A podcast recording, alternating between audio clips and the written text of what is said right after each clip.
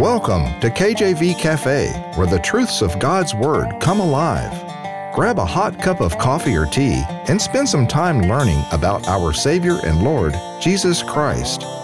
Listen now to Pastor Clark Covington of Heartland Community Baptist Church as he explores great insights from the Word of God.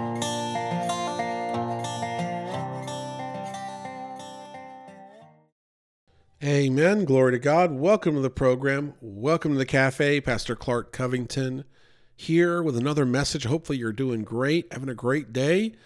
I uh, got your Bibles handy if you're not in the car, but if you're in the car, then just go ahead and listen. Um, and we just ask the Lord to apply this word to our hearts and our minds here today. Today, we're in the third part of a three part series on when it's time to go, will you be ready? The idea is the judgment is imminent. The Lord's going to return soon and unexpectedly. The Bible writes about um, or speaks to the Lord coming as a thief in the night. Revelation 16 15. Behold, I come as a thief. Blessed is he that watcheth and keepeth, keepeth his garments, lest he walk naked and they see his shame. You know, think about this. You know, God himself says he comes as a thief, right? And so what think about that for a minute. Just take a step back and say, okay, when would a thief come? Hmm.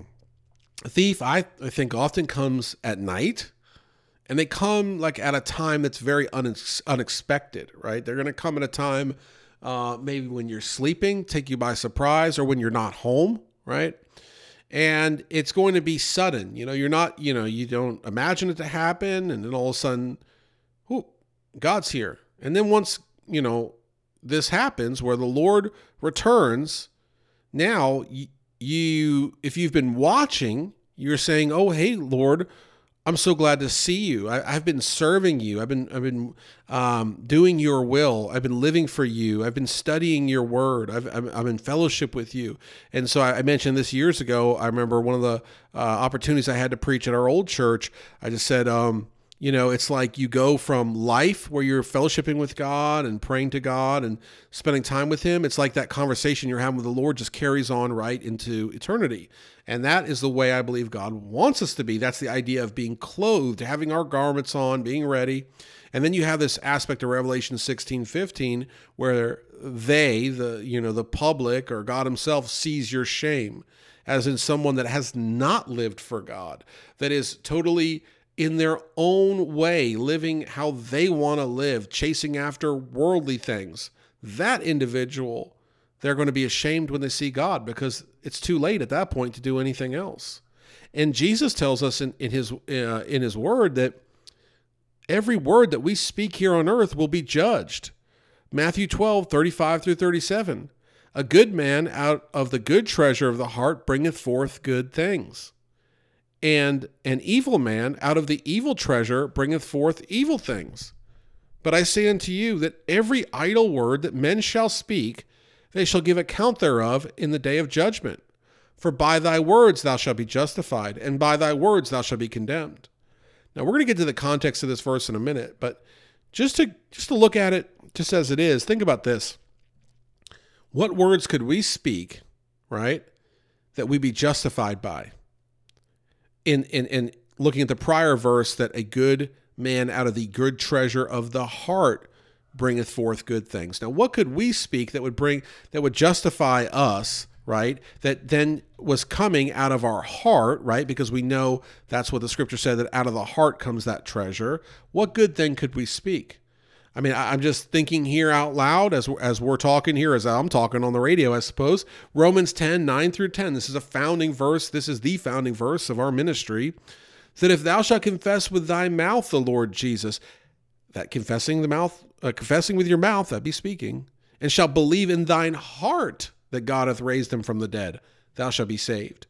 For with the heart man believeth unto righteousness, and with the mouth confession is made unto salvation. Well, there you go.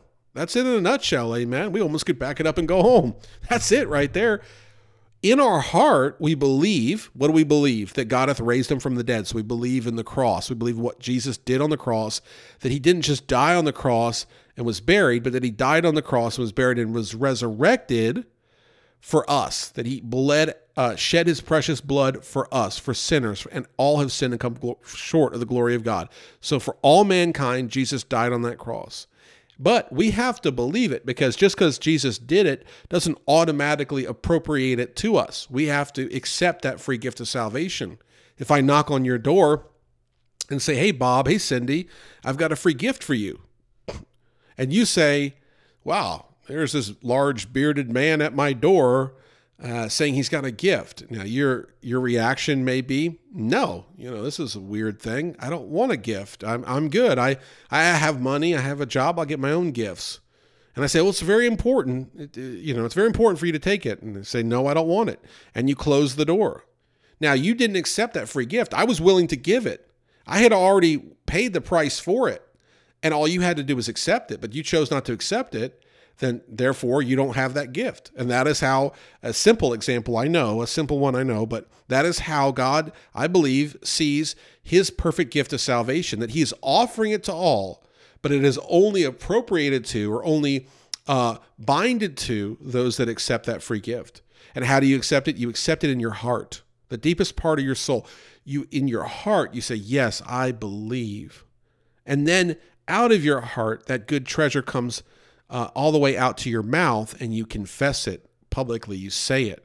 And that's how we see here that we could be justified by our words. Nothing that we do, not our works, nothing else, but by by our belief in our heart that Christ has saved us from the sin curse and saved us from eternity in hell and allowed us to be counted as worthy of going to God's heaven in eternity with Him and peace with Him, being reconciled to God by what He and only He had done on the cross at Calvary and how God Himself had raised Him from the dead. In the latter part of this verse, and by thy words thou shalt be condemned, that can bring us to the context of the verse. This is Matthew 12, 35 through 37. Jesus is speaking, and he is speaking uh, to the Pharisees who, in short order, saw him remove a devil from an individual that could not speak and could not hear.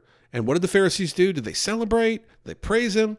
No, they said, Oh, that's awful. You're a devil. You did that because you're a devil.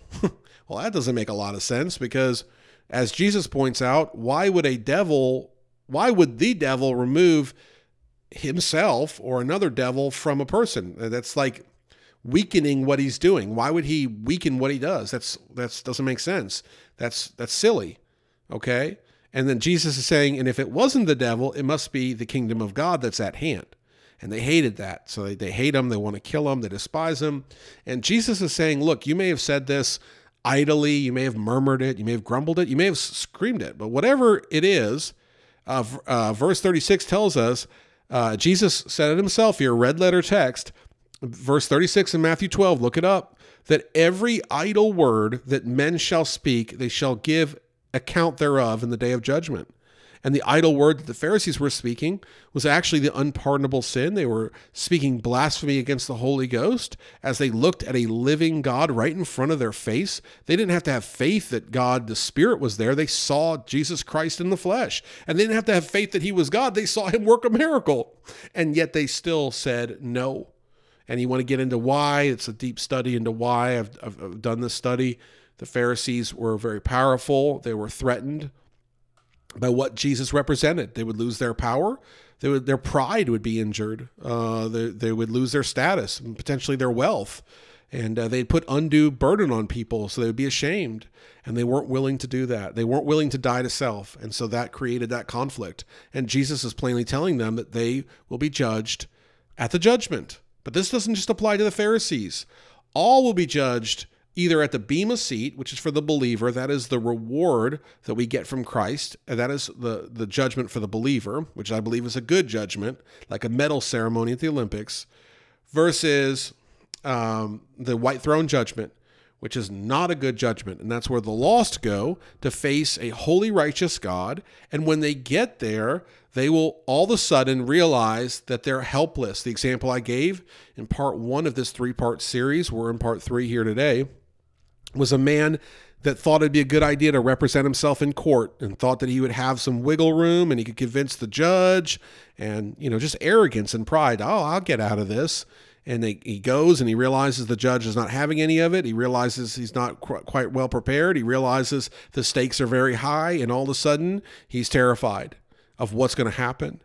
You know, there's a feeling of helplessness, a feeling of lack of control, and then beco- then comes this understanding of an imminent destruction you know, it's kind of like, uh, you know, the bailiff or whoever. You you know, you go through all of the words that you spoke. You realize you rejected God's free gift of salvation. You realize that that you have committed grave sin after grave sin after grave sin. Uh, and again, you have all this understanding now that you didn't have in the world because you were blinded to this sin because the devil had you in bondage to the sin. And so you're now realizing all of this. And the bailiff says, "Come on!" And there's an elevator that's going down to hell, and you know where that elevator is going, and there is no way to get off of it, you're going right to it. You know, that's the understanding of that imminent destruction. And that's going to happen to the lost person. They're going to be terrified. And we say to ourselves as believers, those that have been saved by the blood of Christ, what can we do? Can we stand by idly in good conscience? No, we have to do something. But looking at our text verse, we can't just go run and tell everybody about Jesus, especially if we aren't right with him ourselves. We have to model godly behavior. That starts with our own conduct. And the scripture tells us that starts with our heart. You know, the Bible says, uh, where, where your treasure is, there your heart will be also, right? Well, where is our treasure? Because the treasure coming out of the heart is what we speak. And so, if our treasure is in the world, in material things, in carnal things, in things of the little g God of this world, and status, then, then, then out of our heart is going to come wickedness and sin. And it's not going to be useful to God. It's not going to be fruitful. It's not going to bear fruit for God. God cannot use that. Amen. The Bible tells us that a good tree can't bear bad fruit and a bad tree can't bear good fruit. So we have to get our heart right with God. And we have to pray to God that He'll open the hearts of those that we're witnessing to to have understanding, as He did for Lydia, Acts 16 14. And a certain woman named Lydia, seller of purple of the city of Thyatira, which worshipped God, heard us, whose heart the Lord opened, that she attended unto the things which were spoken of Paul. And so Lydia uh, uh, was able to understand by the working of God what the Apostle Paul was teaching. And we need God's power upon us to have others understand what we are trying to tell them about the judgment, right? Our only hope is in Christ. But how can we express that if we're not a peculiar people, if we're not set apart? How can we express that if we're not showing love, if we're not uh, forgiving others, if we're too yoked up in the rat race? Is your job, is your occupation more important than spreading the gospel message? Look, it all comes down to this. When the world ends, what will our greatest accomplishment be? Our salvation and the salvation of others. That's it. Nothing else will hold weight at the judgment seat to help. Everything else will only hurt, including and especially idle words. Ephesians 2 8 through 9 For by grace you're saved through faith, and that not of yourselves, it is the gift of God, not of works, lest any man should boast. We are given a gift when we're saved. And we need to understand how wonderful God has been to us. And we need to get right with Him. And we need to provide a, a strong witness to others, not not one that is obnoxious and hypocritical, but one that is loving, that is biblically based, that is persistent and consistent, that lines up with our lives, and that hopefully the Lord will open the heart of that individual and they'll be touched enough to seek Him and God will save them. And you'll have a part in it. And it starts by understanding what is going to take place in the very near future and understanding that our priorities need to be lined up with what God would have us to do. And that once we have our priorities right, we have our heart right with God, by the working of the Holy Spirit, evangelism will blossom out of this. We will look, if you study God's word and you get on fire for God, you love God, you pray to God, don't worry about ministries. They'll start bubbling up out of your heart because you'll just have a desire to do more for God. And when you witness to people, the power of the Holy Spirit will be upon you and they'll understand that witness. And Lord knows some, some will be saved. Thank you for listening today. Tune in next time. Take care. God bless and amen. Thanks for visiting the cafe today. Our goal is to inspire you with the truth and depth of God's Word in a straightforward manner. Do you know Jesus? You can today. Visit kjvcafe.com to learn more about God's great plan of salvation for all of mankind. Until next time, remember as Matthew chapter 6 verse 33 puts it, seek ye first the kingdom of God and his righteousness.